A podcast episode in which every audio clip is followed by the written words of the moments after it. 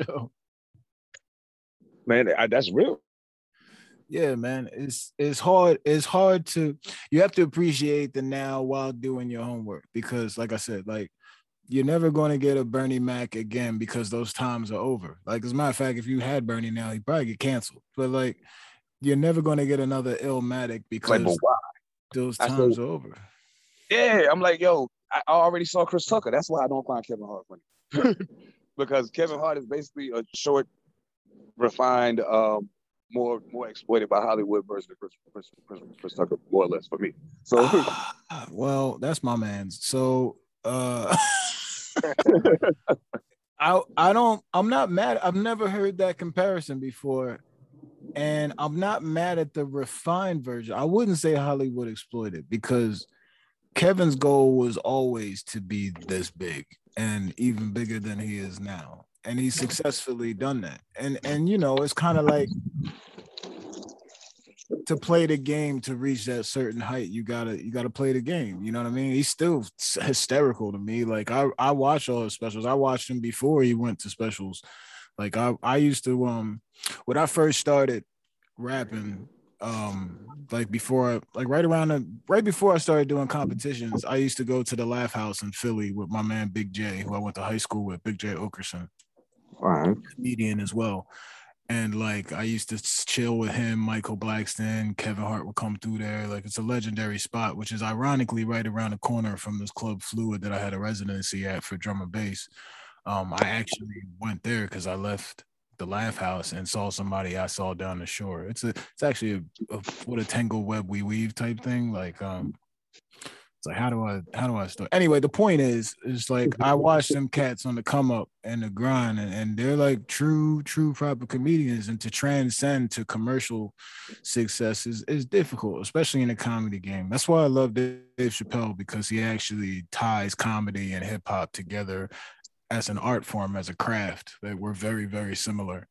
And and like even freestyle ability and things like that. Like you can't say the same joke twice, just like you can't say the same rhyme twice once it's out there. Like all these things, people like you go to a comedy show, they expect you to fail. You know what I mean? It's almost like hearing that new rapper. Like anytime somebody comes up on a live, like I'm nice, you like you you fucking Mhm. better be, or we gonna you know what I mean, or we gonna trash you it's the same thing with comedy, man. Like it's the same part of the brain. So it's it's it's really interesting how those two things are tied together. So I can't I I love Kevin. I know he gets a lot of slack because he's like super Hollywood now, but it's and like what time what are you trying to, you know in your craft what are you trying to achieve? Like how do i put it? When i spoke to big jay after many years he was like yo i saw kevin. And i'm like yeah. And he was like his room was crazy and this and that. And i'm like yeah. He was like did he change? And he's like how can you not you know what i mean like when you reach that level and you making like how can you not change like it's almost impossible to be the same person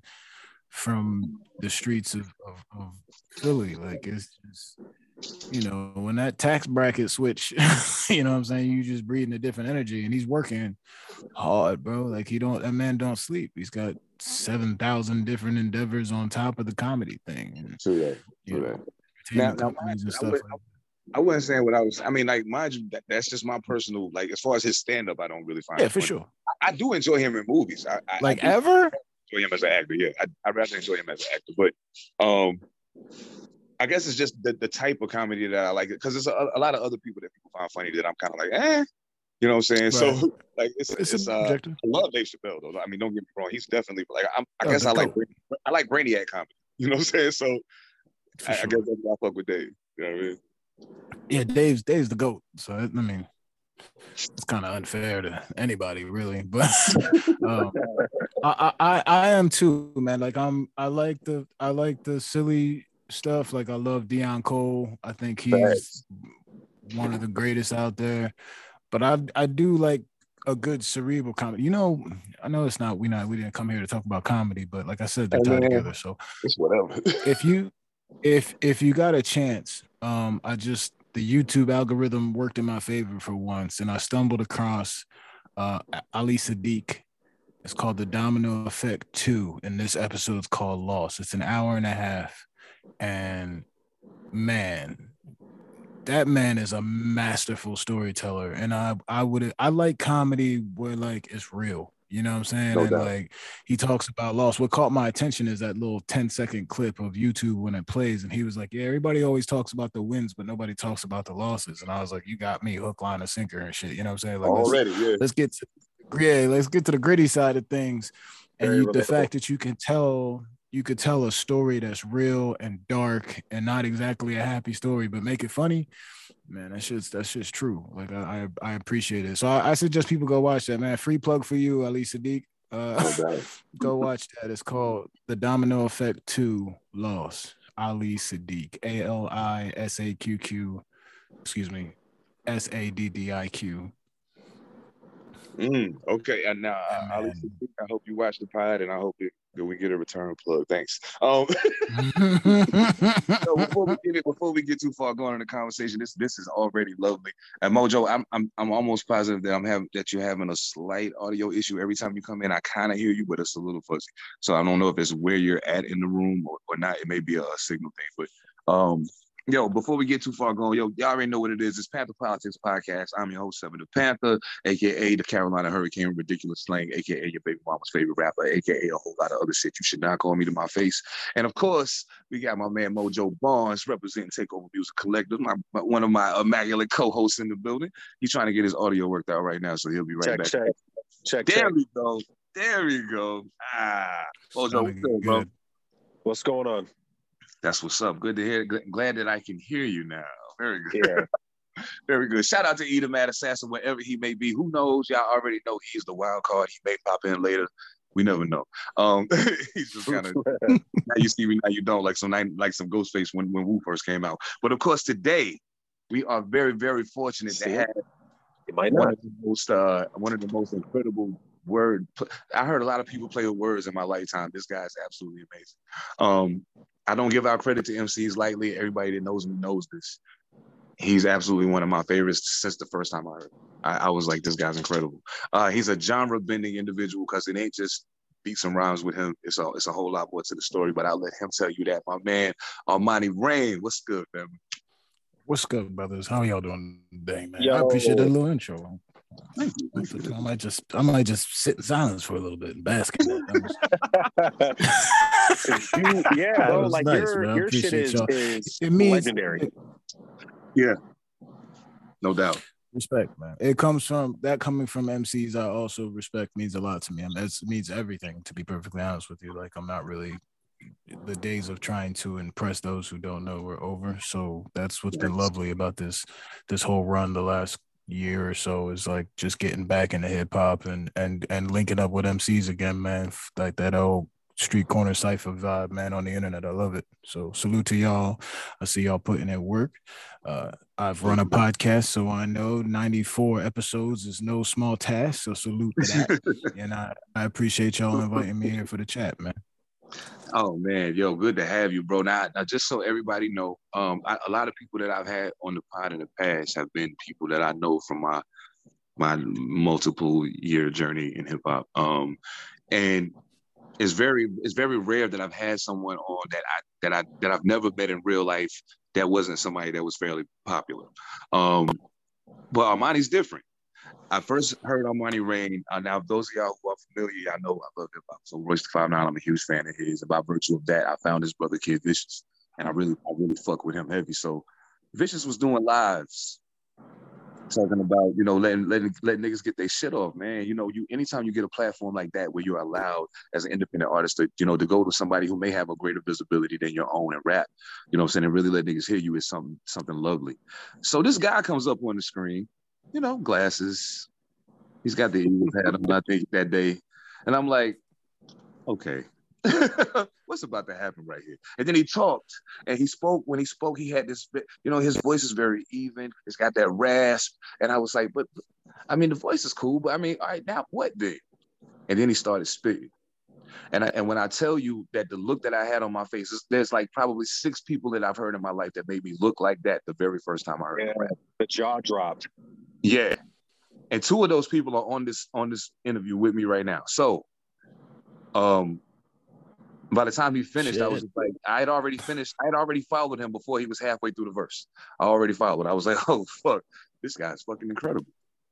I, I just got to ask you because I know that you come from a different, a, a different, you know, outline. When I found that out, it was crazy. That really fucked my head up. Has rap mm. always been in the game in, in the progress in the, uh, in, in the game for you, or was that something that you kind of progressed to? No, rap is always um it's always been at the forefront of everything I do. Um I've tried I've tried to live quote unquote the normal life. I've I've had three jobs at one time trying to pay the rent. I tried to do all kinds of things. I'm dumb shit in the streets, all kinds of. But at the end of the day, and the only thing that's ever brought me peace and solace is hip hop for sure. Since I was a youngin, since I learned how to rap, since I was mimicking, I'm old. That's where the raspy voice comes from. so, like, uh, you know, since the days of KRS One and Big Daddy Kane and all that, it's just like I've been doing nothing but studying icons and and crafting my own way you know i'm a student of the game first um, so I just have literally gone through different eras. I've watched everything from the old school boom bap to the West Coast era to the the crunk era, the hyphy era, all that. Man, I take pieces and like collecting infinity stones to to mm. basically come up with where I am now. Fire. I'm not I'm not gonna lie. Like as soon as soon as as soon as I heard him start talking, I got this like starstruck feeling because I had also Man, saw Armanni Reign on the live with Kid Vicious, and I was thinking to myself, you know, this guy is really good, and this is how I feel about Seven as well. I said this guy is really good. I should probably practice a little bit more. I should probably go back and practice a little bit more so that way I can also get to this level. This this Armanni Reign's music is the kind of caliber that a lot of people, in my opinion, they should strive to be like or, you know, uh, succeed and surpass for the sake of, I don't know, the growing generations. But no yeah, doubt. man, I really enjoy your music. I was mm-hmm. really, I, I was really uh, pleasantly surprised. And yeah, man, I'm just, I'm glad that you're on the pod. Man, let me and let me let me say like um one, I appreciate that. Thank you. Um Absolutely. what's what's crazy about my journey up until this point is um what I love about the Alien Gang in, general, and and ending up in in Vicious's in that whole vicious and devious salute to them, this this world that they've this platform that they've given to us to express ourselves is like um I've traveled through, I've done music for professionally really taking it seriously for 23 years now and i've done i've done a i had a hip-hop group called mental sharp with my, my man sharpness. We had a, a jazz fusion band hip-hop fusion band called living sample. I've done multiple genres and it's funny like all these MCs is you, never know what the word success is. You don't you, try to quantify it and maybe compare it to other people. And I finally reached a point where like I don't I don't care about that anymore. Like it's really just about the craft and it's always been mm-hmm. about the craft. And like it's funny you say that because I met y'all through Vicious as well. And what's really dope about that platform is we're all like way more talented than the world perceives us to be. Like the actual first time um, I heard Seven spit was actually in a battle against each other. But I had heard your name before that. You know what I'm saying? So it was just like, matter of fact, when you popped up, everyone was like, oh shit. Like, you know what I'm saying? And we had a we had a classic, you know what I'm saying? Like that was dope. And I was like, yo, this dude's fire. Like every I've heard Mojo spit, like he's fire. Like everybody that comes through Axel, the the Hendrixes, the the Nels, the Kufis who I had been following before that. Like, so Ooh. like for all of us, like I said, to to step back into this realm right now. It's, it's like I haven't felt that street corner cipher vibe in 20 years, bro. And like so for us to all be back in that with technology the way it is, is, truly a blessing, man. And like, like yeah, it's we, we can continue to talk about it, but the journey up to this point and getting back into hip hop to just like just get back to the bars is, is is some different things, man. Absolutely. Now, I, now Mojo did say something that I wanted to that I wanted to touch on real quick because something else that I noticed is Um, especially on uh on on Alien Gang lives, I'll be listening really intently to see who I really like. Some dudes have great intensity and it comes off great on the live, but when you really dig into what they say, they really didn't say anything. Um, mm. and and I'm the type of person that I'll fuck with you on that vibe that you on. You know, if I'm not in the mood for just being on some, I need to dig in and hit some shit that's gonna move my brain. But like if I'm just on some vibe out shit, yeah, I'll listen to you. But when I encounter some of the people's stuff that I think are really dope lyrically, I go and listen to their music if they have music out, and I don't really like the music. I'm like, ah, mm. You can rap really well, but you just can't put a song together to save your life. This is crazy. So your your music is definitely a pleasant surprise because I was like, man, please don't let. I was like, yo, I ain't gonna lie to you, bro. I was like, please don't let his music be whack. Please don't let his music be whack. I was like, please, he raps way too dope for his music to be whack. This is crazy. And then I heard you, and I was like, nope, he got the whole package. So I, am not. I, I wasn't really keen on your your history as far as your musical journey. Um, I do know, you know, I know, I do know you from Philly. So like, take us for a walk through what the the evolution of Armanni in hip hop was like. Man, uh, raised in Chester, Pennsylvania, which is right outside of Philly. Um, used to just freestyle on the corners, you know, whatever. Uh, mom had to get us out of the city because life was kind of crazy at the time. She she worked her tail off. God bless her soul to get me out of that. We moved to the to the to the burbs, super burbs, uh, on the trees in Jersey, South Jersey, and um, same thing, man. Just out there going through high school, trying trying to get through high school and going to house parties, freestyling over literally. And what was cool what was strange at the time, but but cool ended up being cool is when you come from Chester, which is basically like where Philly got its drugs from, and moving to like the most burbiest of burbs of South Jersey, it's a bit of a right. culture shock for you know what I'm saying, like as far as as demographic is concerned. And I started meeting different people, hanging out with different types of people who were listening to all types of different music. So while I would hang with some of the the kids who was in my position, we was listening to hip hop and watching Menace II Society and acting crazy in the streets. Then you go to these house parties where you know it was white kids listening to rock and roll or some house, and no matter what happened, if there was a beat on, I would freestyle to it. I didn't give a fuck what kind of music it was. It was just like that was my love language. It was like that was my connector to different types of people. So even mm. if I mm. felt like I was in a room that I'm not usually in, I could still spit. You know what I'm saying? So it was like I was just freestyle to whatever. And that was, you know, back in the day too, it was just like the girls love that shit. So was, you know what I'm saying? It was just like, no let doubt. me just you know what I mean? Let me step in this house party real quick, grab my Bacardi Limon, and then you know what I mean, do and do whatever. But that became a, a thing. And even towards the end of the uh towards the end of my tenure in Jersey, um, I had dropped out of high school. I was actually freestyle battling on the radio station quite a bit. Um, and that's when I battled people like the boy B, uh, who later turned out to be Cassidy. I battled fucking this dude named Chris Duchess, like all these like super Philly legends that we used to battle on the radio on a regular basis. I know. And then, um, yeah, yeah, yeah, all the heads back in the day, man. So I was still in the, in Jersey at the time. The first time I actually went on, I got booed like terribly. Um, so like, yeah, I didn't even get like through the whole rap, bro. I was like four bars in, and it, it was, That's you know, just just like comedy. You know, the comedians will tell you like comedy's different. Like your friends will tell you you funny, but when you step on that stage, you're gonna find out whether you're actually funny or not.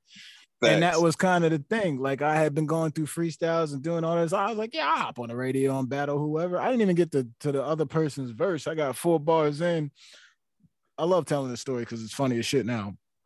But uh, when you were trash, they they would cut you off and they'd be like, boo. You'd hear like a coliseum of boos, like a recording, like boo, like gladiator style, like, and then they would play this Looney Tunes track literally, and they'd be like, like do, do, do, do, do, do, do, do, do, and it'd be like, you can't rap, you can't rap, you are a whack MC, so don't you ever call here again. Like it was oh mad and like in like prime time Philly radio. you know what I'm saying? Like those or just it wasn't at the time. Like I was devastated, right? But it was kind of like, what are you gonna do about it? Like you gonna fold up or you gonna get better? So right. I moved down the shore that year to Wildwood, New Jersey no money in my pocket, no nothing. I just said I'm gonna go down there. I don't even know what I was thinking, but I went and got a job on the boardwalk and um, was doing games. And then literally in my spare time, there were battles going on down there, and I would battle literally everyone in sight. I entered multiple competitions over the summer. If we were walking through the streets, because everybody from Philly would come down to the shore. So if you even like, there were ciphers all the time. So I would just step in the middle of that and hold my craft. And when that summer was over, I came back to Philly 103.9 and jumped on again. And they were like, "Oh yeah, we remember you." My name was Armani Capone at the time, and they were like, "Yeah, we remember you." Like, "Oh, you came back," and I won the battle. And then I went on to win multiple battles and became Cipher champ for three months straight. Ooh. And then we had uh yeah, it was just like I, in that moment, I was like, I'm never losing another battle again. Like it's not gonna happen. you know what I'm saying? Like I'm, you're not gonna boo me on the air twice. So it's just mm-hmm. it's not going down like that. Um, and that's when I battled. I battled the boy B. I beat him. I beat Chris. I beat Duchess. All this. You know what I'm saying? I did a promo things. And that's when I started to be like, all right, like what are we really, what are we really doing here? Like I'm working three jobs. And then um, what happened was I met a bull. I have this dude named Kid Digital at the time had a radio station at uh, Camden County College. And he was like, yo, why don't you come on the radio station and battle Symbol? I don't remember his name. Um, and I was like, yeah, I, let's go. You know, I'm hungry. Let's do it. So I went up to the radio station and he never showed up. Oh, shit. So, yeah. So it was just basically the Armanni freestyle hour. like, like I was like, all right, so I'm gonna just like we just going wild out. They literally played nothing but instrumentals for about 45 minutes. And I'm just on there rapping the kill time, whatever. And then right at the end, like two 15 minutes left, he's like, yo, I'm gonna play something different. And I was like, all right, as long as it's not country, you know, do whatever. I don't care. Cause like I said, I've been house breaks, whatever you throw, I don't give a fuck. And he mm. threw on drum and bass.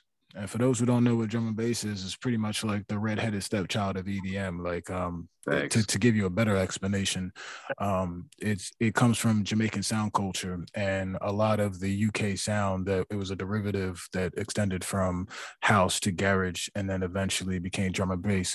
They uh, uh, a simple one of the most sampled drum patterns in the world music period uh, is called the Amen break, the Amen break depending on who you ask, uh, which was um, drummed by a man named Mr. Coleman. Um, hmm. there's actually a documentary coming out about it. I did the trailer for, and it's oh, wow. just seven seconds sample. Um, it's been used in everything from NWA to Public Enemy to literally any song you can possibly think of. You can, you can pull it up. I want you guys to look it up. And anyway, they took that and they sped it up double time.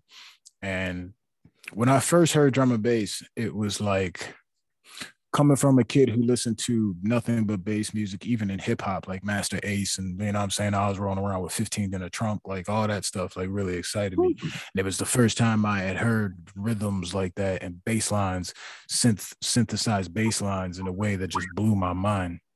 And I was like, this is crazy. I don't know what this is. Granted, well, you might have heard it in simple movies like the Jungle Brothers, Jungle Brothers, do, do, do, do, do, do, do, which is done, done by a man named Aphrodite.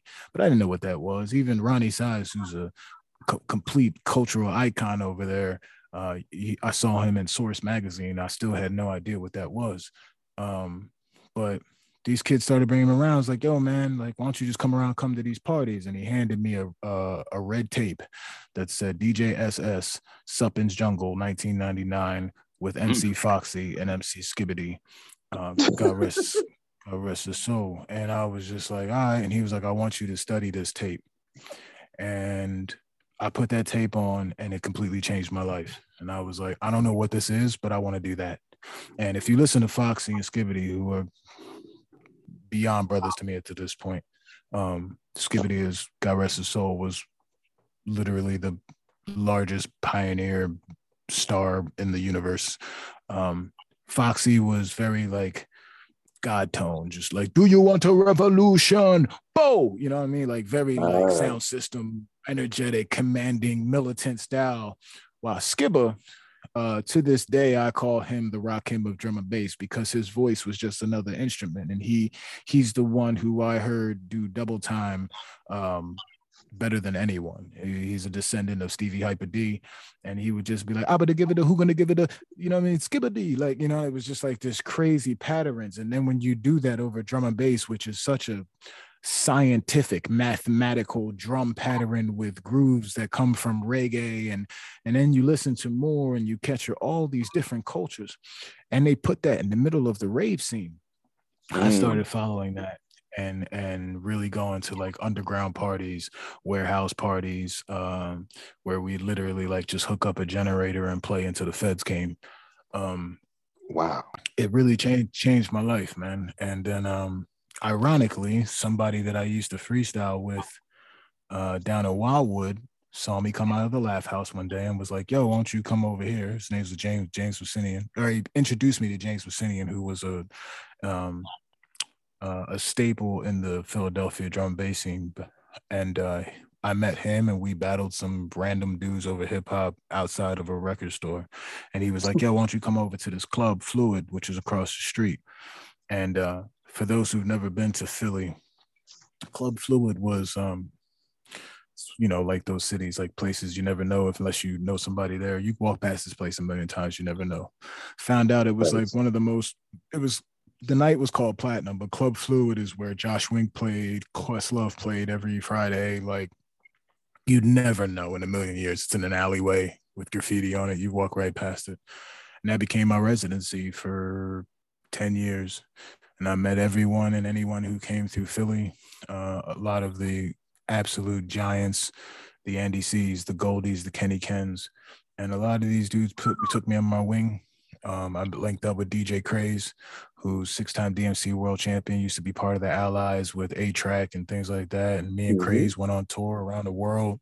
Uh, first tour ever was with the Beatnuts and the X-Ecutioners in Australia. That man, I owe a lot to that guy. But what was dope about it is I'm I brought my hip hop flavor to UK drum and bass. You know, it was like I compare it to when people like if I say you want to learn a language, I want you to if you want to learn Spanish, go to Spain or go to right. Mexico and stay there and don't leave. You know what I mean? Don't, don't that's what I did with yeah, you know. So that's what I did with drum and bass. I just completely immersed myself in it.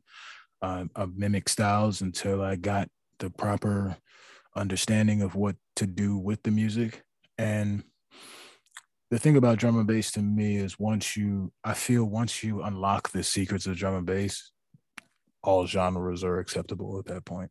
It's almost like I compare it to when, um, if you watch that show Heroes and you used to watch uh, Sylar, and Sylar was a watchmaker before he became one of the most powerful mutants in the world, but he learned how to use his power by unlocking watches and realizing how time works and once he unlocked the watch, he basically figured out the secrets to the universe.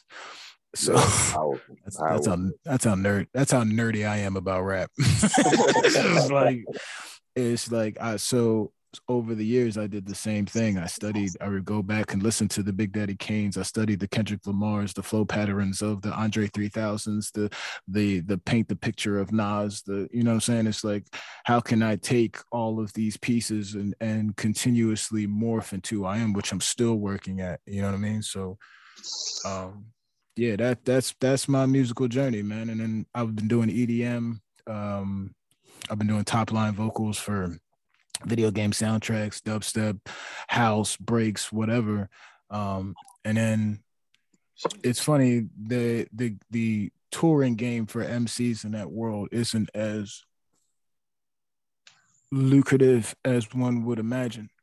Um, but I was still doing recorded tunes, which was good, which is great and soundtracks and stuff like that. And because I have that versatility, versatility, it gave me an asset. You know, they send me a tune. It doesn't matter. I tell them, don't make a tune for me. Just send me a tune, and I'll meet you on the top of that mountain. Like, I don't care what it is. You just figure it out. You know, I've oh, done rock dope. tunes. I've done punk tunes. It, it don't make a difference to me. So I just I love writing lyrics and and becoming that new instrument. So um we I've been doing that. I've been I've toured with Andy C, Goldie, DJ Snake, Bro Safari, um, all that. And it came to a point where it was like, all right, I need to get back to my hip hop shit. And I, I started doing it with the the person I was touring with, Nick Weiler, who's Bro Safari, one of the most legendary pioneers in the sound um, in any genre, in my opinion. That man is more talented than I think he even understands. And uh, he was like, "Yeah, we always talked about doing a hip hop album, so we decided to come up with Last Rhetoric." And uh, Last Rhetoric is kind of like our ode to old school hip hop while still staying in the now. You know, that's why it's called Old Tales. It's like old tales. Even if I tell you an old tale, I'm still telling it from today. I don't tell you from then. Even if I make you recollect something, I'm, I'm still telling it from today. You know what I'm saying? So it's the it's the flashback to that glass and stone. And um, yeah, that's how I met all y'all because it was just like I'm gonna promote this album. Let me just jump on here and rap with a bunch of cats, and then next thing you know, I was in a tournament, and one thing led to another, and now I'm on your podcast rambling. Hey, bro, that hey, your story is crazy. Like the, the thing is this: when I hear somebody that rap like you, I never imagined all the all of what you just said. None of that would have would have ever came to mind from you. In my mind, our, our, journeys would have been more um more identical and eh, you know what i'm saying and in a way they are they were just existing in separate spaces so like um separate mm-hmm. spaces but the same at the same time because as you said you took your hip-hop flavor there you didn't necessarily have to change who you were in order to mm-hmm. in order to do that so that's dope I, now i do have a question though and it's something that i noticed when i was i was listening to you on spotify and i was like yo this is dope he's really dope but the question is like there's been a there are a lot of singles, and there's an EP, and there's, uh, you know, but I, as far as like a full blown album, like the only one that I that I found as far as a full blown project was the last Rhetoric Old Tales album. So my question to you is: Is that like kind of like was that kind of like the plan, or did it just kind of be like, ah, I like that song, I'm gonna just throw it. Here you go. like I don't. If you ask the people closest to me, it's their biggest gripe of mine with them of me even when it came to the last writer project. Hell, even Nick said, Bro, I just want to play the background. And I said, Here's the issue with that. These beats didn't come from nobody else. We we've done there's what 12 songs on the album there's 28 songs altogether so what didn't make the album this is what you and i have gone through it's not just about me rapping the music took me to a place and and you helped me do that. So I can't just say this is an Armanni Reign album. I know that's what the MC perspective always is. Look at me, look at me, look at me. If there's right. anything, it, I might blame drum and bass for that because even in drum and bass, when I'm on stage and you're doing what's called toasting, it's rapping, but the music comes first. It's not hip hop where it's all about the MC, it's the music. And I have found a way to respect that while being able to still rap.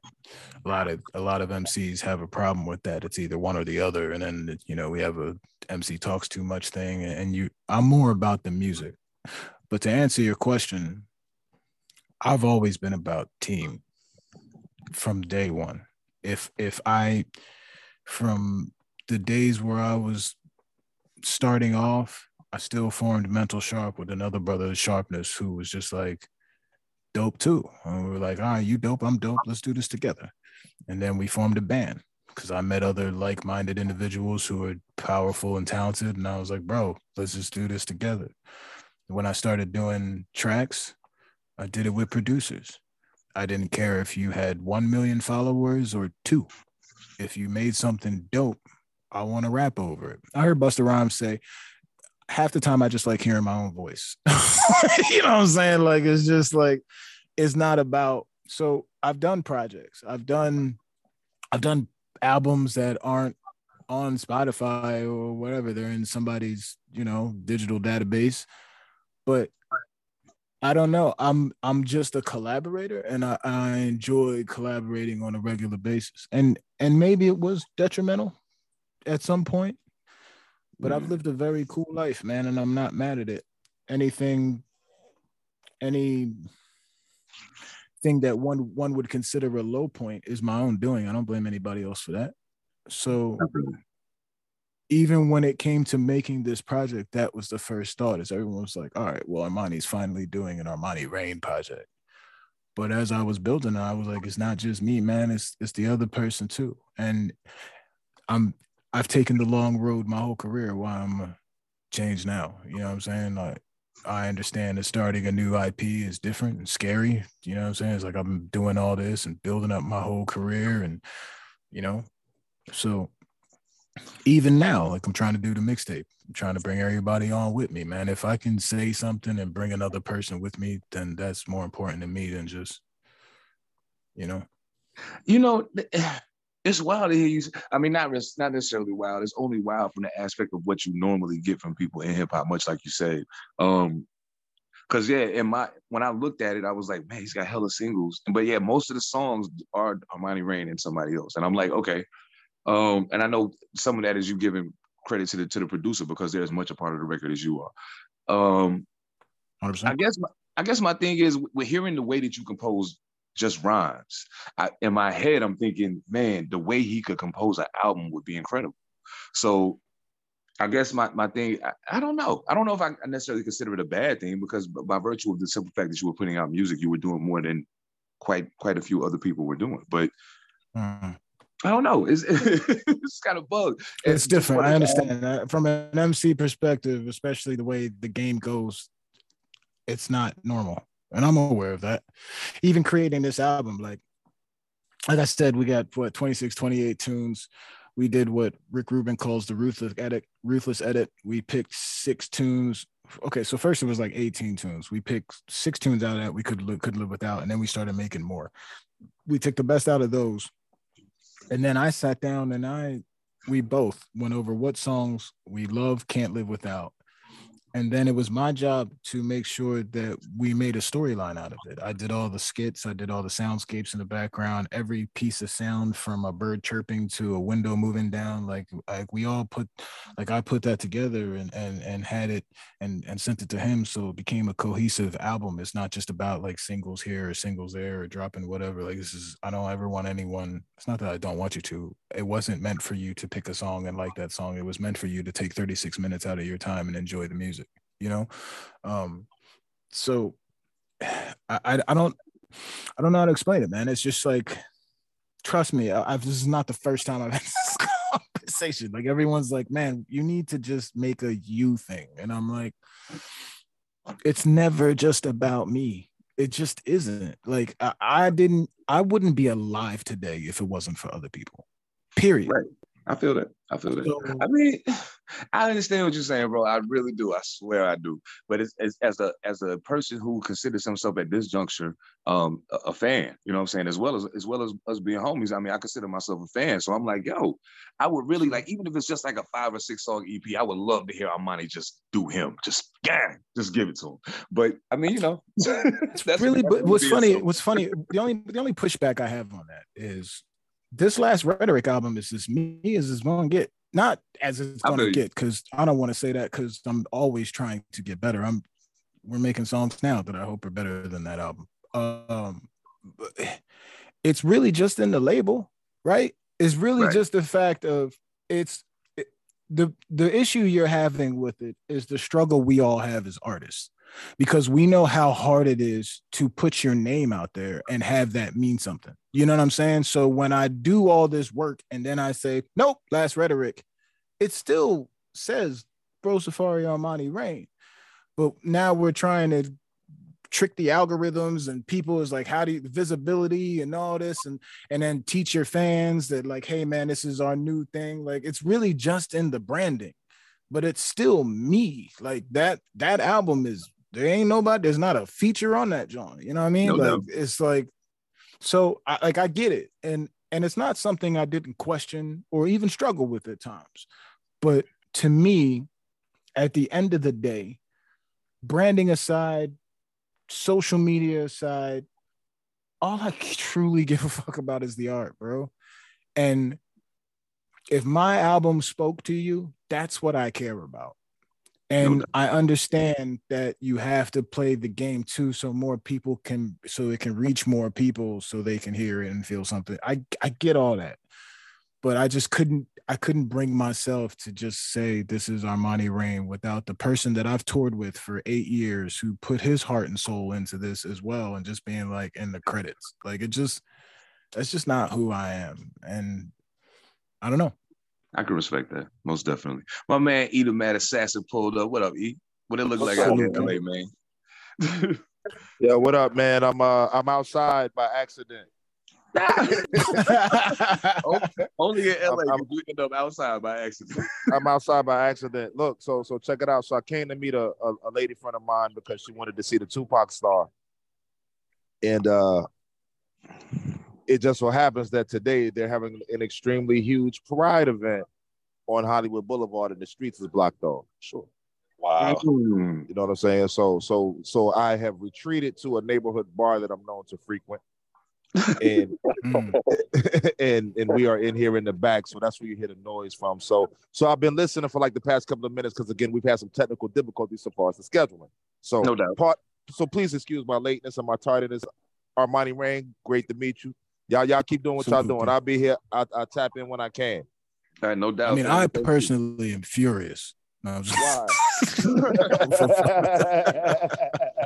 I personally am furious. hey, hey, hey. I was about to say, well you, well, you know what? Hey, we don't know each other. What it is, what it is. I'm for sure. like, you know, hey, when I see you, I'll buy you a drink, my nigga. But for today, it is. salute, Oh, salute. wow, man. oh my god. Oh shit. Mojo, did- I thought Mojo, I know you unmuted. Did you have a question? No, no, no. I was laughing. Oh shit. All right. okay. Okay. Oh man. I mean, I know you've been today, looking so my forward shit keep to I know you've been looking forward to this when we talked about it a couple of times. I know we had to reschedule one. So I mean, you know what I'm saying? I know you've been looking forward to this. So I'm gonna shut the fuck up and let you get your shit off. oh shit. Because I know you had you I know uh like we all had questions around the whole drum and bass thing, like um just the whole difference in how and how all of that works because um, I, I personally have rapped with some drum and bass beats. I'm not sure if if uh, E or Mojo have, but I, I, I actually thought it was pr- pretty fucking fun. So, um, Mojo, Oh, take man. it.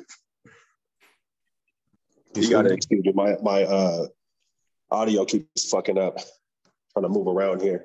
But Armanni pretty much had explained everything, his his roots and stuff like that. So I was sitting back and just, you know, marveling in the in the history and stuff like that because uh I find it extremely difficult to try to catch a drum and bass tempo. Mm.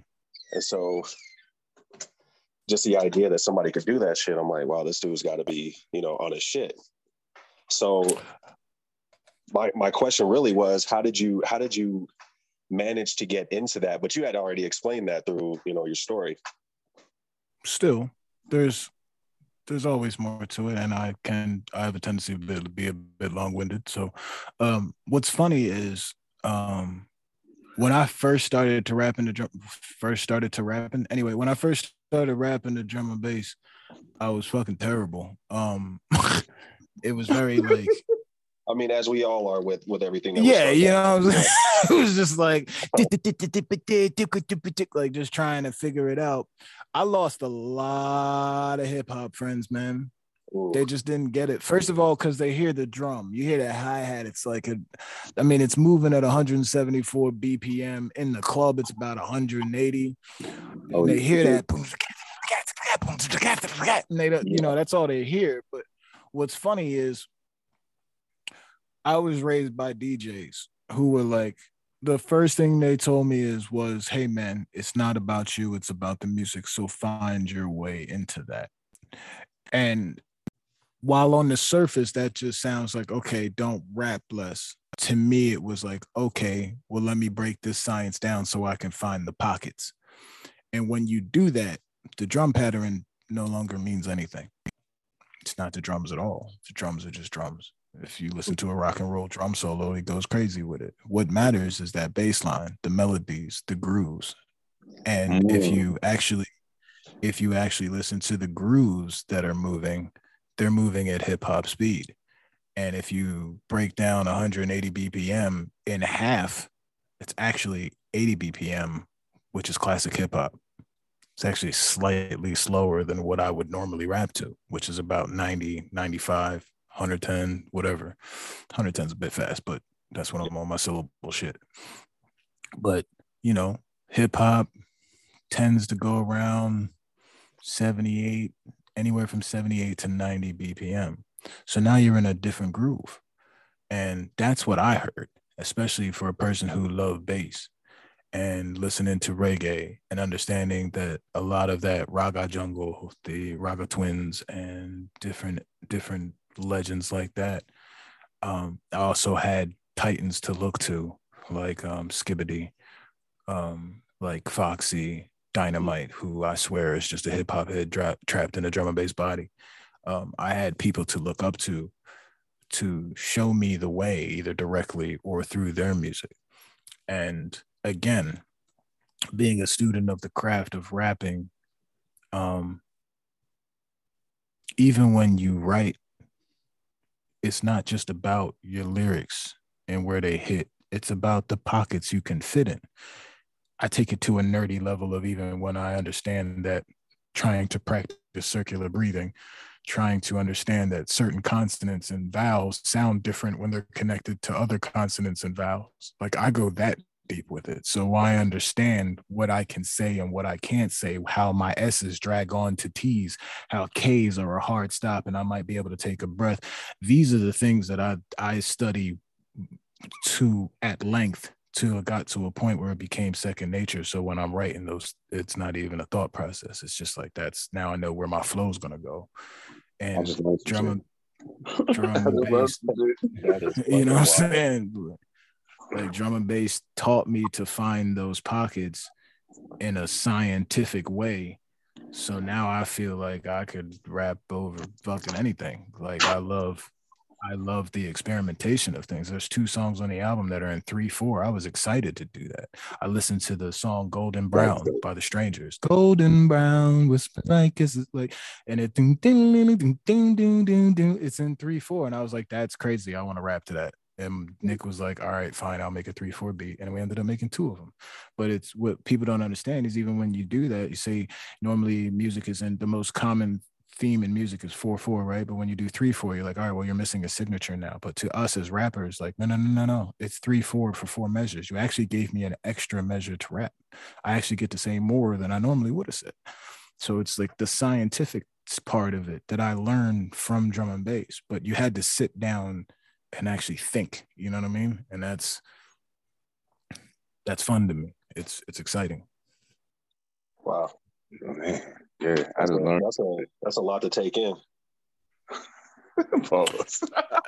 look man you know it's, i'm just trying to use the, the english language right. I mean, look, and there's there's a part of that. There's an art form.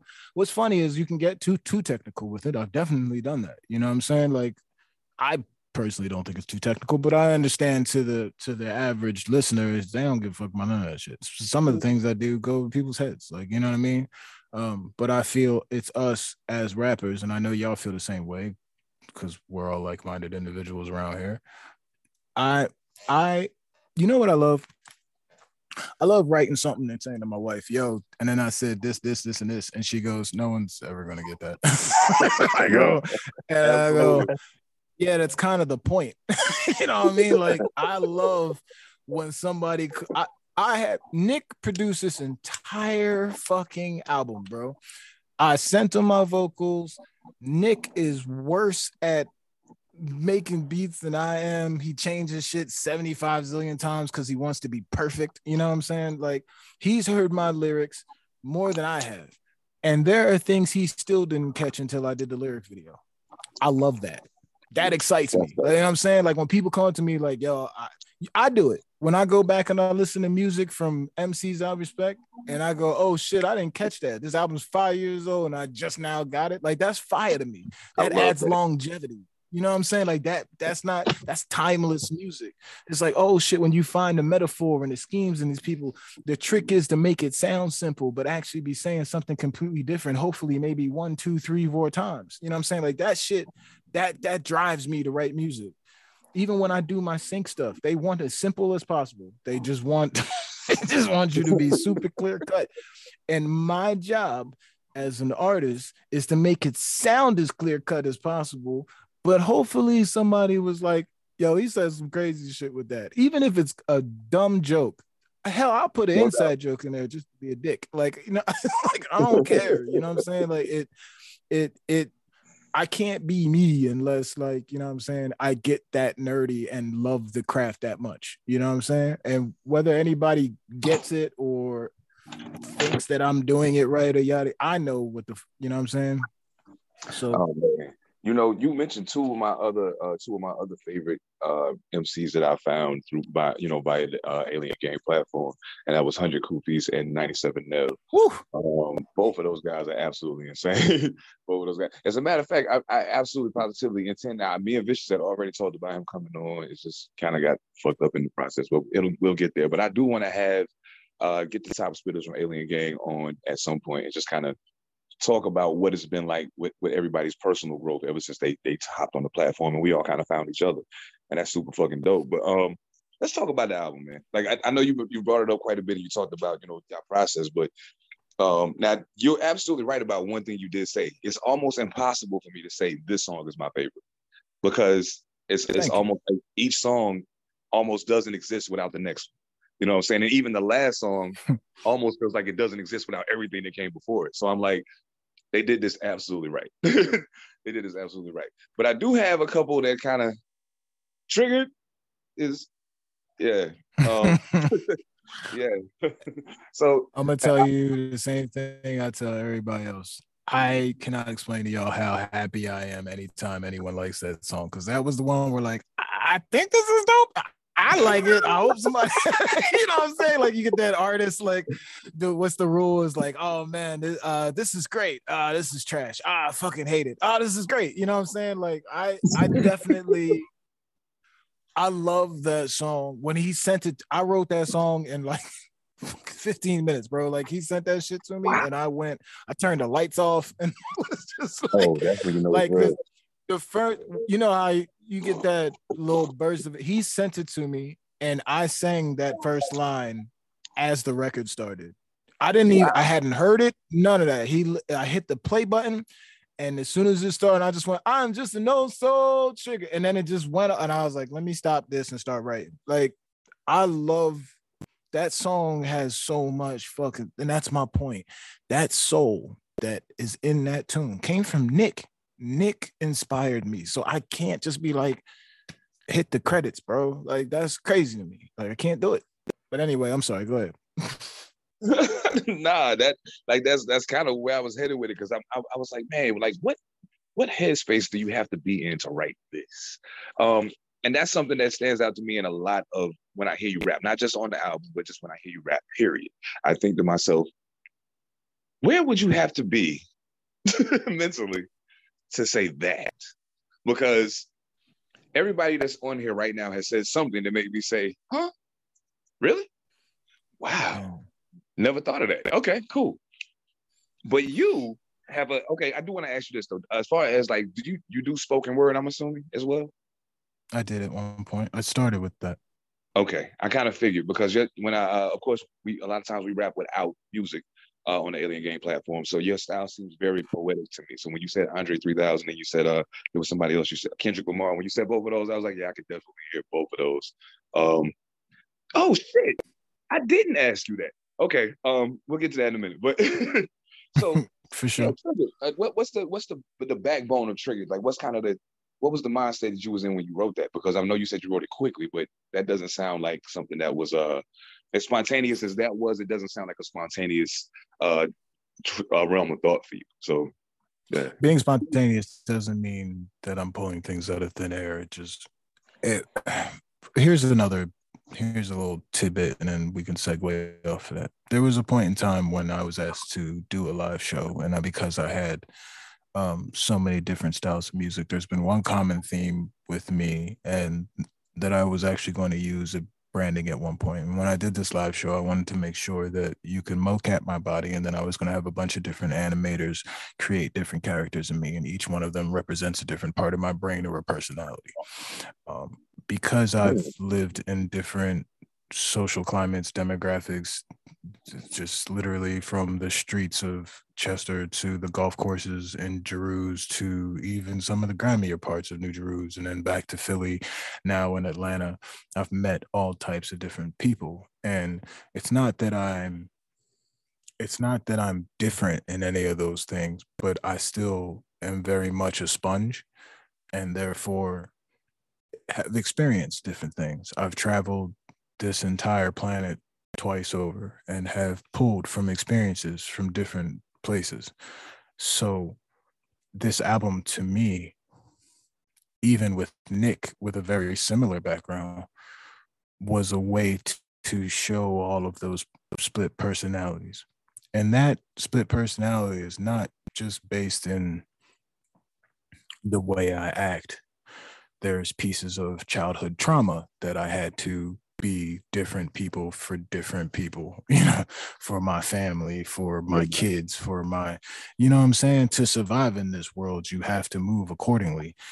And I've listened to everything from the grimiest hip hop to Korn to Foo mm-hmm. Fighters to, you know I'm saying? Like I've enjoyed elements from all these different places at the same time, I also wanted to represent different eras of these things, which is again back to the whole old tales. We wanted to create something not retro. What's the word I'm looking for? We wanted to create something familiar and a flashback to those times while still staying current. There was hmm. talks of the branding being about glass and stone, glass being the futuristic city, but the stone being like, you know, fossil like that kind of you know what i'm saying? Like we always like wanted that. to make sure that even when we do futuristic shit drum and bass is futuristic music dubstep is futuristic movement but god damn i love some boom bap. You know what i'm saying? So like ev- everything every part of the album it's not a joke. We started the album with the only rule we had was there are no rules. We're not trying to make chick songs. I'm not trying to make a hit for the club. I don't think this needs had this many hooks. The first song has a hook and then it goes away and then we switch beats randomly and then we switch beats again. Like, you know what I mean? Like it's just like let's just make art you know and let's let's let's call different points in my life apple juice the you know um I was raised on, you know, all these things. Like there's like, like, how do I explain the rain? Like all those things. Some of them are calls to artists, like Nine. People don't even hear Nine's name anymore. You know what I'm mm-hmm. saying? But that was what you want, not mad clips from a nine. Like, like that meant something to me. Honey dips in Gotham, all these like Ooh. old school things that people forgot. All these things. I, am sorry. I, am sorry. Did, did you say nine? Yes. Yes, sir. You said nine. That's all I wanted to make sure that's what you said. I love nine. yeah, man. Like, like he was a that was legendary at the time, and these people get left to the side, which is kind of like our upbringing, right? Like we we stand in this and we watch the game do what it do, and they, the industry try to tell us who we are, and then they forget.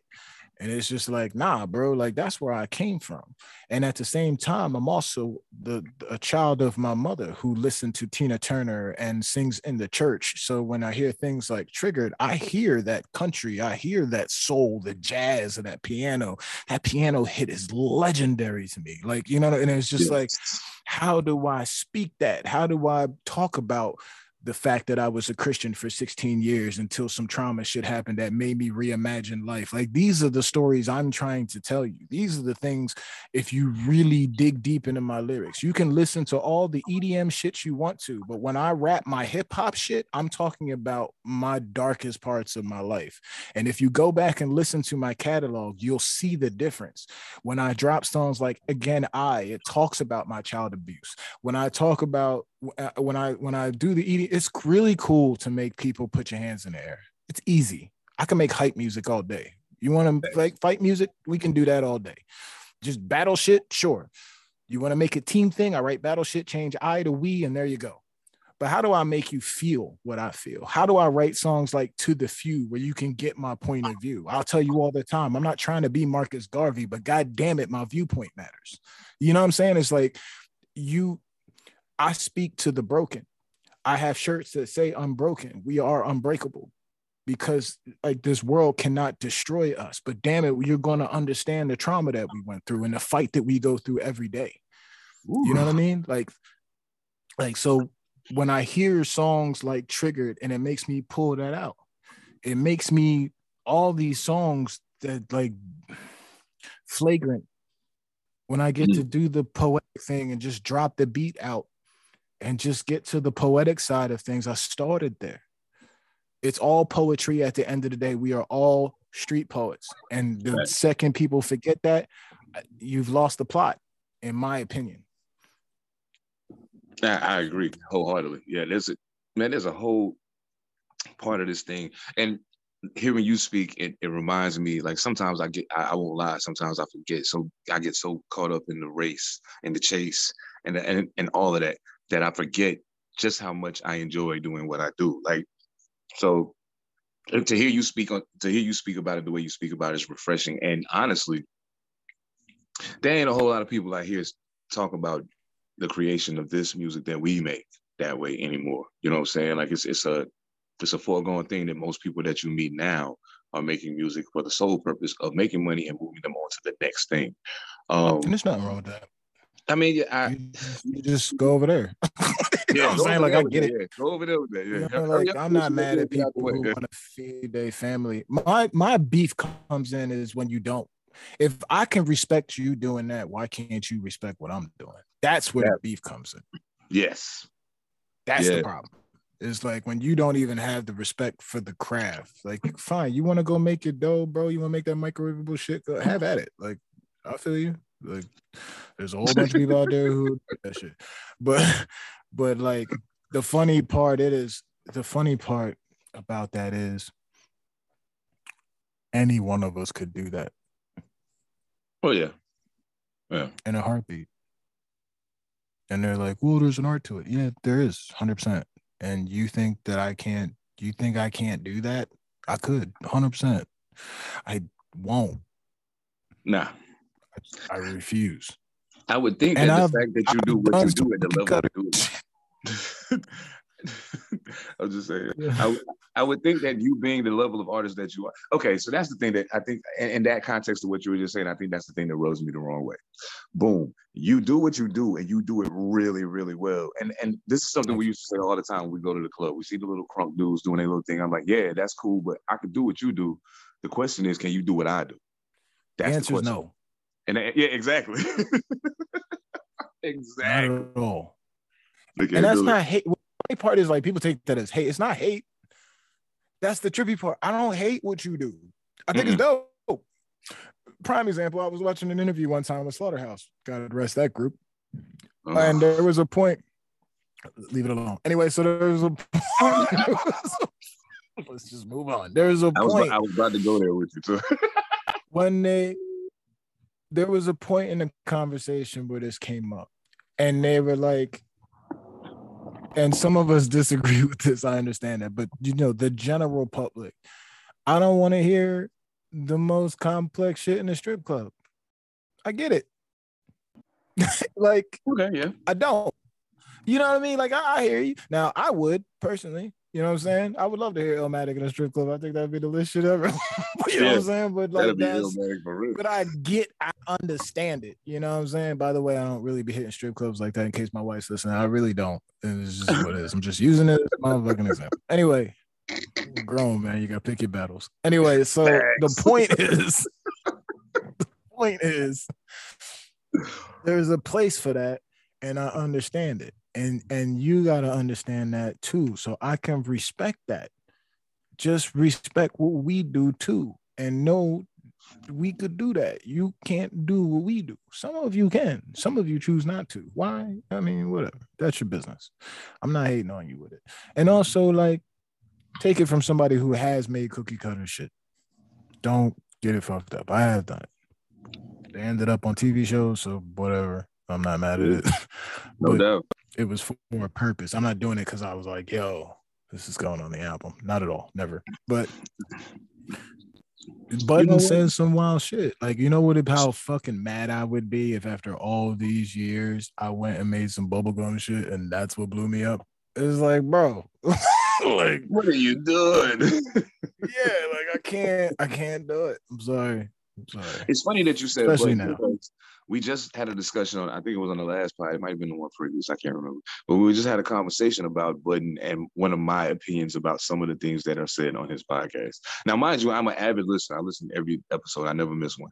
But there are certain times when certain things are said. Like, and it's one thing for the new generation of people to hear Joe talk a certain way that don't know about where he came from. You know what I'm saying? But me knowing where he came from, sometimes some of the shit he say, I'd be like, Joe, stop playing. you got you gotta be fucking kidding sure. me. Right? But you know, it is what it is, man. I'm not tripping. But entertainment. Uh, I, I did want to I did want to ask you this. So there is a um I, I, I hate to ask people this question because usually they look at me like I'm crazy because I, I can only imagine what the answer the answer you're gonna give is. But out of all of the, the time that you've been creating and all of the songs that you've released, this this is actually it's a double-headed question, but I'll ask this part of it first. Do you have a favorite song that you perform? Um, be it oh. because you just love to perform it or the way people respond to it. And if you do have a favorite song that you perform, mm, shit, what what what was the one time that you performed it that absolutely positively certified to you that that was the one?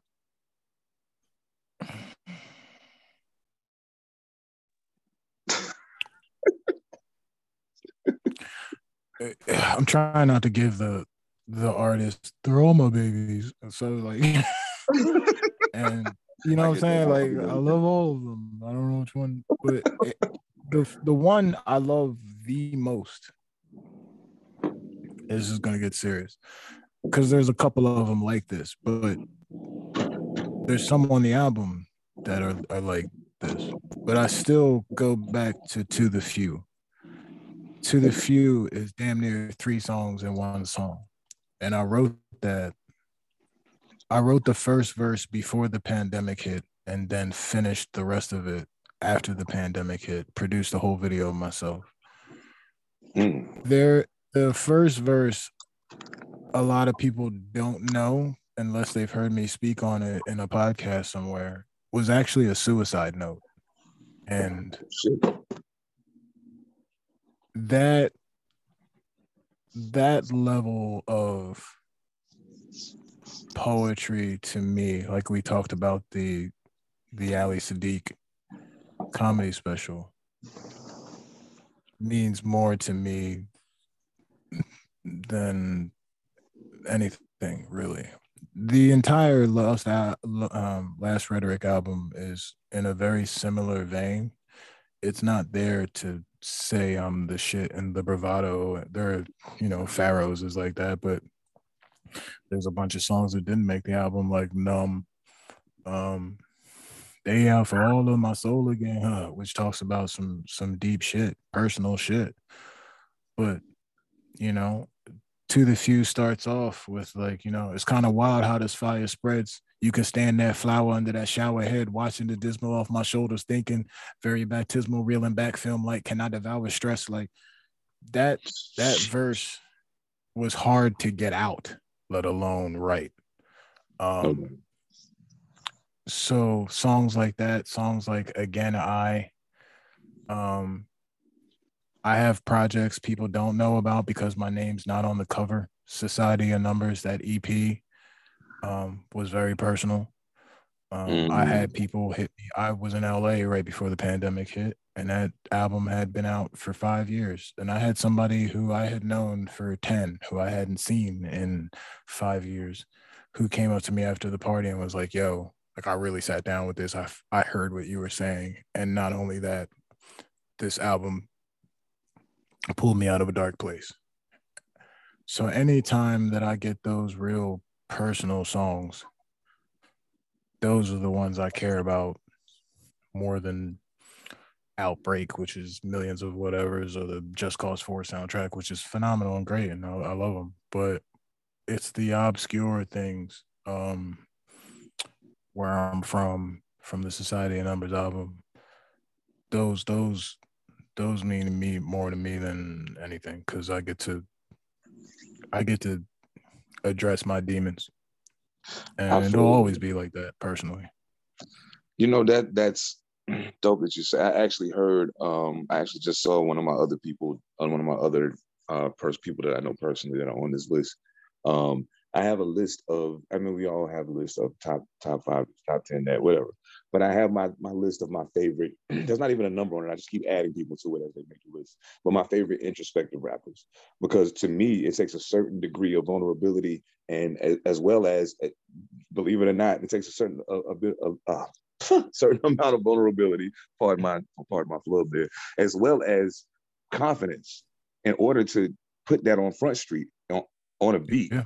that you know people are going to going to consume and then you know whether or not you want them to do it people are going to judge you from that standpoint as soon as they hear it so like it takes a brave person 100%. to do that so like you um and it's, it's funny again going back to joey joe budden is clearly definitely one of my all-time favorite introspective rappers uh scarface you know you you definitely make the list though because there's a there's an art in my personal opinion to speaking what's inside your heart and your mind as opposed to just saying hey i rap better than you or um my block harder than yours or whatever the, like it's a lot of shit we do as mcs that's regular. They, they, they don't really require you know what i'm saying? It does require a certain skill to make that palatable to people who don't know anything about that life. But to talk about the deepest darkest parts of your own personal psyche and your your history as an individual it takes a certain degree of, of, of something to pull that off. So now, as you got into recording and releasing music, though, was it was it ever a point where you was like, man, hold up, maybe I should just turn this shit off and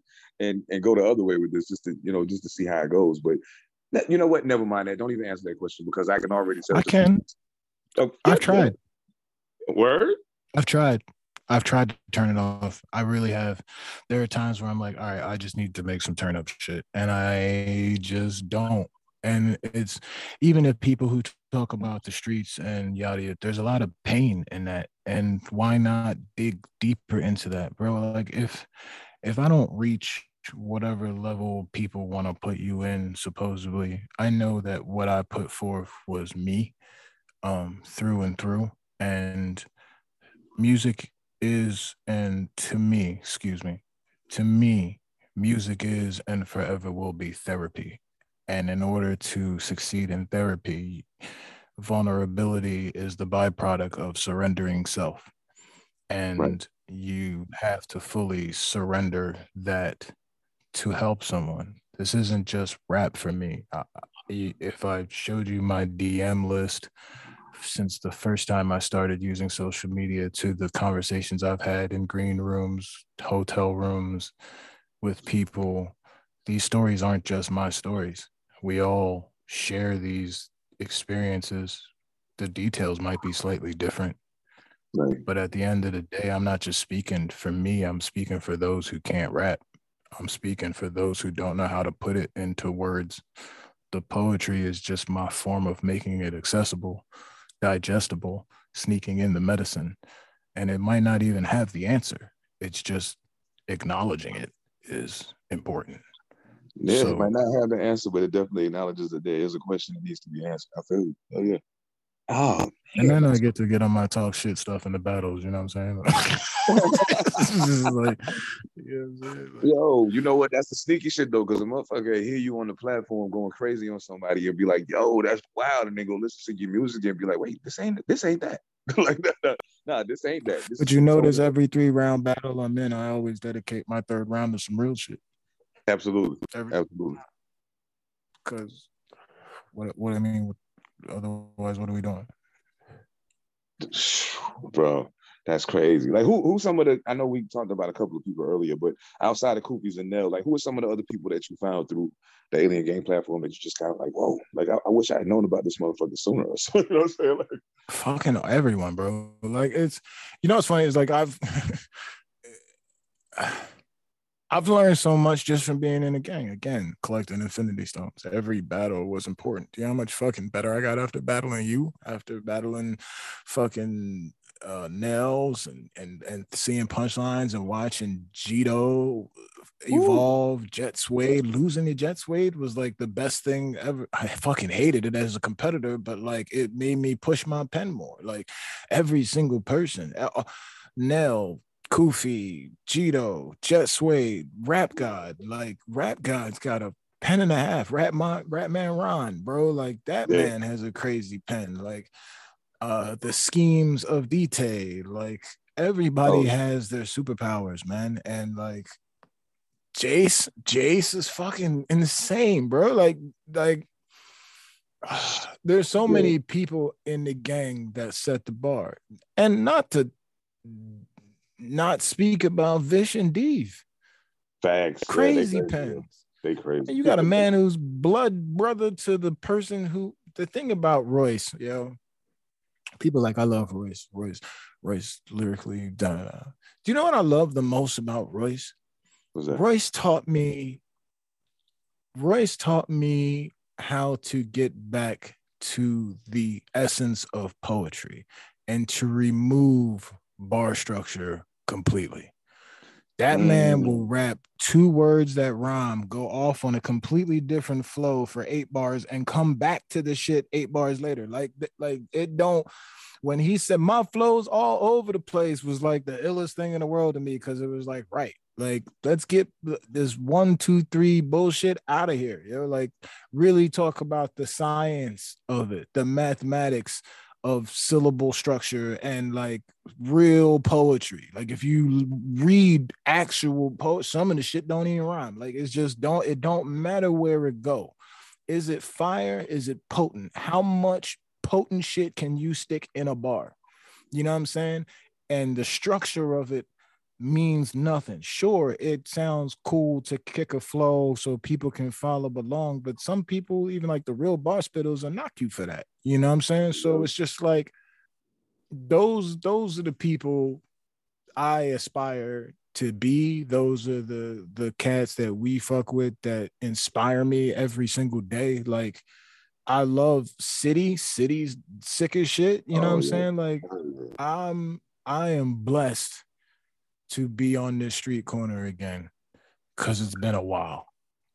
You I know, so I complain about that a lot when I moved out here to the West Coast. I actually I made a meme about it. Like after I had been in like six months, I was like, "Yo," it was a picture of Omar walking down the street, uh, looking around with the gun strapped to his side, and I was like, "This is I like this is me looking for a cipher in Tacoma." Like, like yo, like it's, it's like, hard, bro.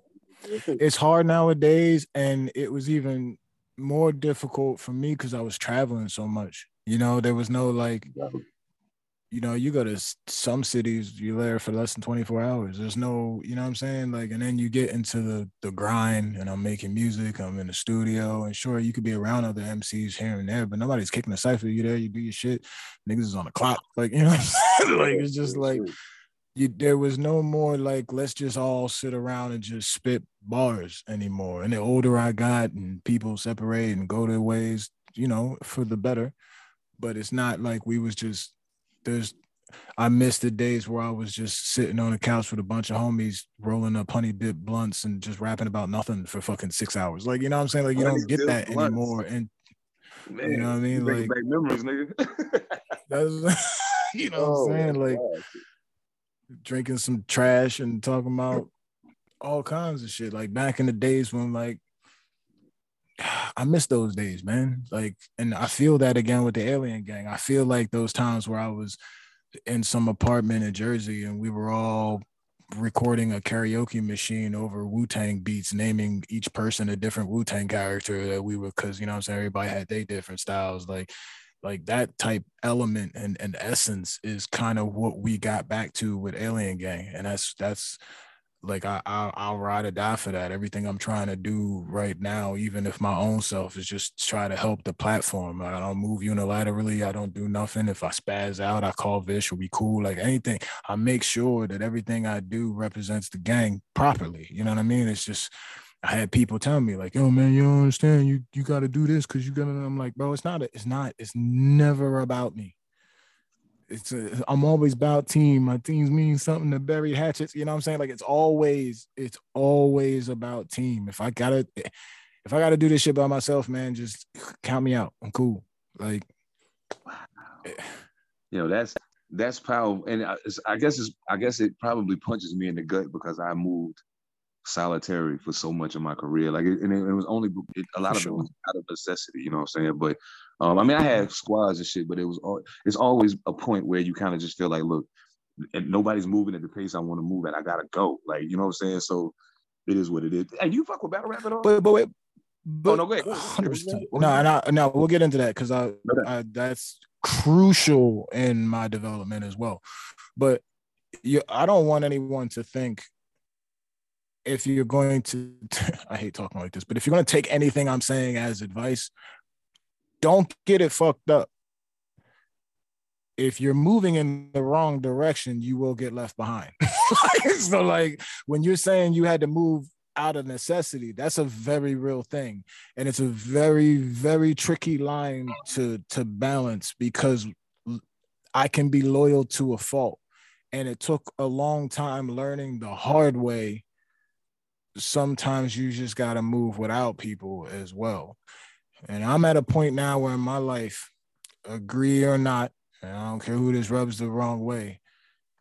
I'm gonna give you all the chances in the world. So when I walk away from you, you I don't feel any type of way about it. I'm trying to get to a point in my life where if you say Monty don't fuck with me, the person's response should be, What did you do? Like I mm-hmm. love everybody, bro, and it's all good until it's not. And then I'm gone. you know what I'm saying? so like you know what I mean? Like it's just that came with age. That's not something I've been on my whole life. That came with a lot of trial and error. You know what I'm saying? So don't get it mm-hmm. twisted. Don't don't let these people hold you. There's anything I can advise. There's one thing I've learned in the music career, in in the game, period, in life. It starts with music because music is everything. But this is a, a suggestion in life. Everyone has got their own agenda, and you can't be mad at that so either you walk with me or not. I'm not gonna be mad at you, but if your wavelength ain't on my wavelength, one of us has gotta go. you know what I'm saying? Like is what it is. Like you know what I'm saying? Like I, I feel that shit. Hell yeah. So, yeah. so that's that. But battle rap, yeah, it's it's something specific I want to ask you across the battle rap, but we get to that in a second. But yeah, so I I, I know uh, I can kind of tell by the way you by the way you punch when you're battling somebody that um that battle rap. Like who you fuck with heavy in battle rap? Jeez. Uh It's funny. This is always such a subjective argument. Um all the way live, all the way. it's kind of like hip hop. Like it depends on when, you know what I'm saying? Because I go through eras of battle rap. There was a point in time, like early JC to me was like the illest nigga ever. Wow. Big K right now, actually, Big K his entire career is like the illest dude ever. Daylyt's, style, and potency is fire to me. There are points when Tay Roc is up there to be the illest dude. There's parts I like about Av. I like the cutthroatness of Geechee, you know what I'm saying? But like he's kind of not, it's not but I'm kind of like sliding away from that right now. So, yeah. like, obviously, I, love, I love names. Like, if I had to go name, obviously, Lux, Daylyt, all the super lyrical dudes, and then my favorite punches out there are like Big K, um, shit, yeah, I. I still love JC's pen. I'm I'm oh, not yeah. a fan of his delivery right now. I'm kind of Nah. Grizz Rothstein. He, he drank a little bit of too much of his own Kool Aid. JC did. I mean, we know you dope, bro. But I think, I think, honestly, I don't even think it's that. JC is suffering, in my opinion, outside looking in. Mm-hmm. JC is suffering some, from something that I suffered from in my career while doing drum and bass. And there was a point in time where I started to pay attention to YouTube comments too much. Mm. And in the world of electronic music, it is very hard for an MC, especially American, because they they want a studio mix. You know what I'm saying? So if there was a recording of me somewhere live, like I would ask them to take my vocals out because you weren't in the moment, you weren't there, you don't know what the situation was, and all that. It's like, why is he rapping so much? It's like, motherfucker, because I was trying to keep the crowd there. Like, you don't know that. Like, it was like you weren't there. Everybody that was there had a blast, but you don't know that. But that got in my head after a while. And I feel that's what happened to JC. When you first listen to JC, JC would spit all his bars nonstop, performing it. And then he started paying attention to the crowd and listening to what motherfuckers told him. So then he'd spit a bar and he'd stop and start doing the I know. And because he's building time and trying to do the stage presence thing. And now it feels disjointed in the bar. You know what I'm saying? So like I felt he was, it's not the pen, it's the way he's performing it is mm. less about the craft and more about the crowd, in my opinion.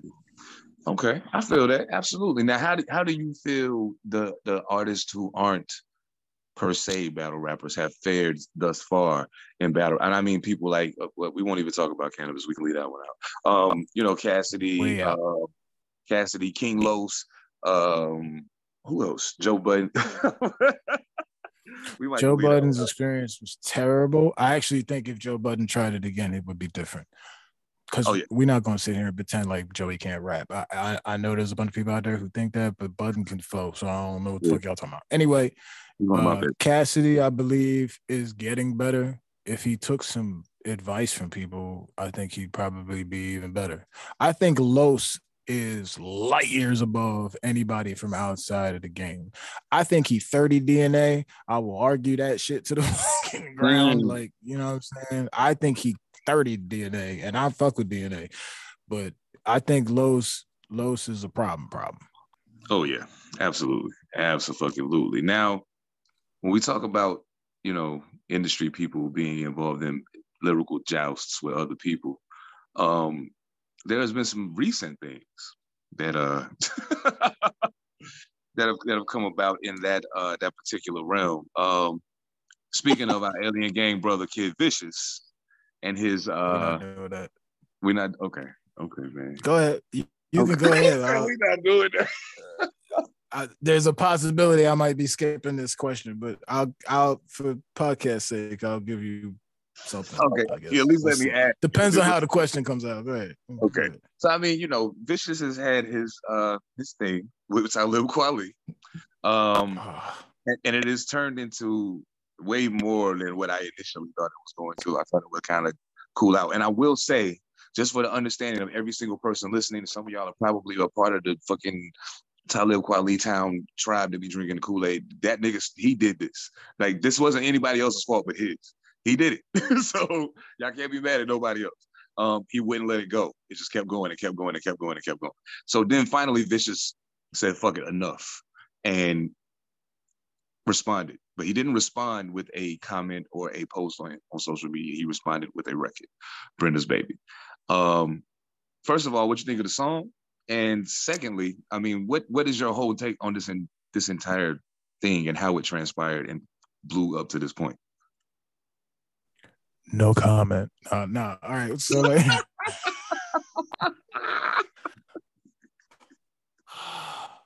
how do I? the song was meant to push buttons. No doubt. That was it. It was a. It was. It wasn't even.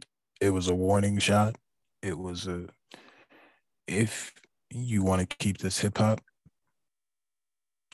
you keep being disrespectful to me. You pick Petty Tendergrass himself. like, you know what I'm saying? Like, here's the thing. Here's what I'll say. I approach that man personally, respectfully. In that moment of approaching him respectfully, he told me to fuck off. He didn't ask my opinion. He didn't know what I was standing up for. None of that. And at the end of the day, civil discourse could have been had, but I don't think it, that was the plan from the opposite party. It's unfortunate. None of us wanted any of this to go the way it did. Um, the other people in question. Here's the drill when something pops up, I don't just react to things. Right. Um, I don't think that's fair. I don't care if I don't like you. I don't just react, or I try not to. I'm human. I'm also not going to react because you told me to. Um, mm. so we had to sort through that everything else that happened is already documented and done and dealt with. So I ain't gonna really dwell on it. It's just a simple fact of like, yo, man, like people did come out of respect and we tried to be respectful. And I wish that respect was returned. But I was actually told that I wasn't owed that respect and to fuck off. So have a good day. Yeah, I got my own. You know what? I'm gonna keep that to myself right now. But um the reason why I'm not delving delving into it more is because it's done. It's already yeah. it's, it's over with at this point, or as far as we are concerned. And I'm not really trying to give him light for any situation. I had massive respect for that man at one point in time. That shit is gone. Uh, I can separate the art the artist. It's fine. There's no hate here. You, I didn't talk crazy. You're not gonna get me to jump on my name. He tried, um, but I'm not really about that. I'm not. I don't move like that. You know what I'm saying? And like, so it is what it is. That problem if he wants to sort it out with so and so, then he can go ahead and do that. That, but you know, what I mean, ain't I don't, I don't, I don't take kindly to disrespect, just like anybody else. We could have just spoken mm-hmm. like men, and I don't feel like that was ever thought about. There was no, there was no um inkling to be civil. So. Mm. I feel that. Have a good day, bro. I hope you. I wish him health. You know, I hope he's great. Yeah. I, hope he, you know? I mean that. That's not sarcasm. Like I, I, hope you have a beautiful life, bro. Just hope you good. Me. I hope you're good over there, though. Yeah, over there. over there. That's and that's a lot of things in life. That's what I'm saying. It's like, bro, like I'm not mad. It is what it is. Like this world is gigantic. You know what I'm saying? Go play on your side of the sandbox. I'll play on my side of the sandbox. Just don't come over here kicking up sand, and we good. Thanks. Hell yeah, that's real shit. Oh man, that is dope, dope. Oh, now do you do? uh Are you are you a top five guy? Do you have a top five, or is it just kind of like? Is it one of those constantly evolving things like most people? Now I do got a homie that's it's a little older, and his his top five has probably been the same. I think since like 1997, and I'm like, you just haven't been listening to anything, have you? Okay, right. Like, Whatever, It's impossible so, to have a standard top five. Like I have top fives for errors, I have top fives for lyricists, I have top five for legacy. Like you know what I'm saying? Like it really that barbershop talk. That's a whole other episode. Oh, absolutely. Yeah, that's and that's something that I think we we probably will get into um when I, about the uh, the episode I was thinking about doing. Oh yeah, everybody listening, yo, make sure y'all tune in for episode 100. Um, it's it's gonna be dope. I mean, tune in for all of them, but definitely be there for that. or response. I mean, what's next up? What's what's next for you, man? You, you plan on doing any more touring anytime soon? Or I'm retired, bro. Keep telling me. I'm done. Just chilling, play video games. You know, make a nice little rum and ginger beer and act like none of this ever happened. Nah. Uh, oh man.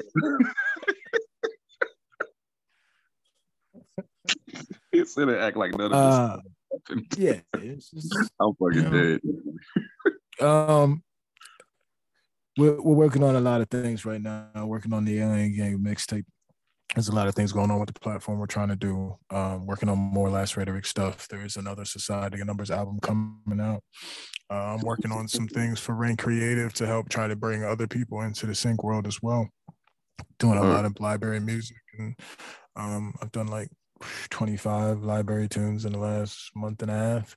Um, so I'm just trying to make sure I keep a foot in that, and I definitely and like to talk to you more about that as well.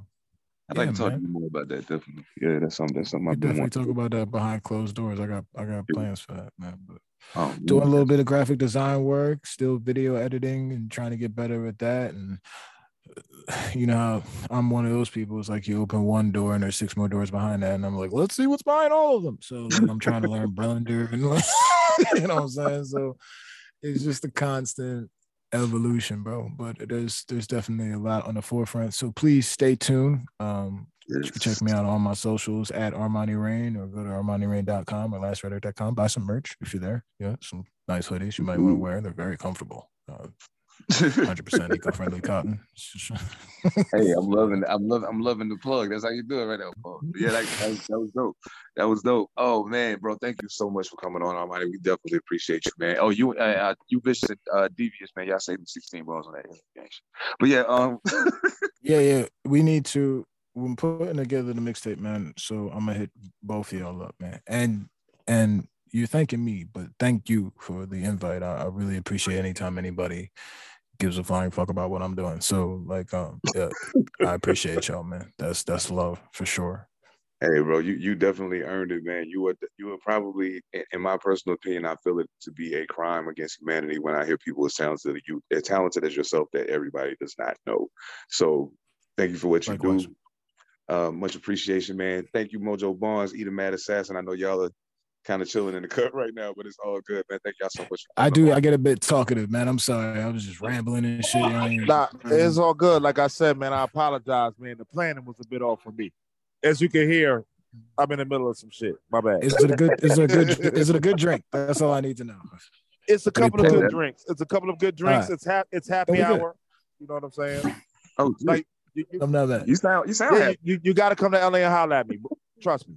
Oh man, it was my second home, bro. Absolutely.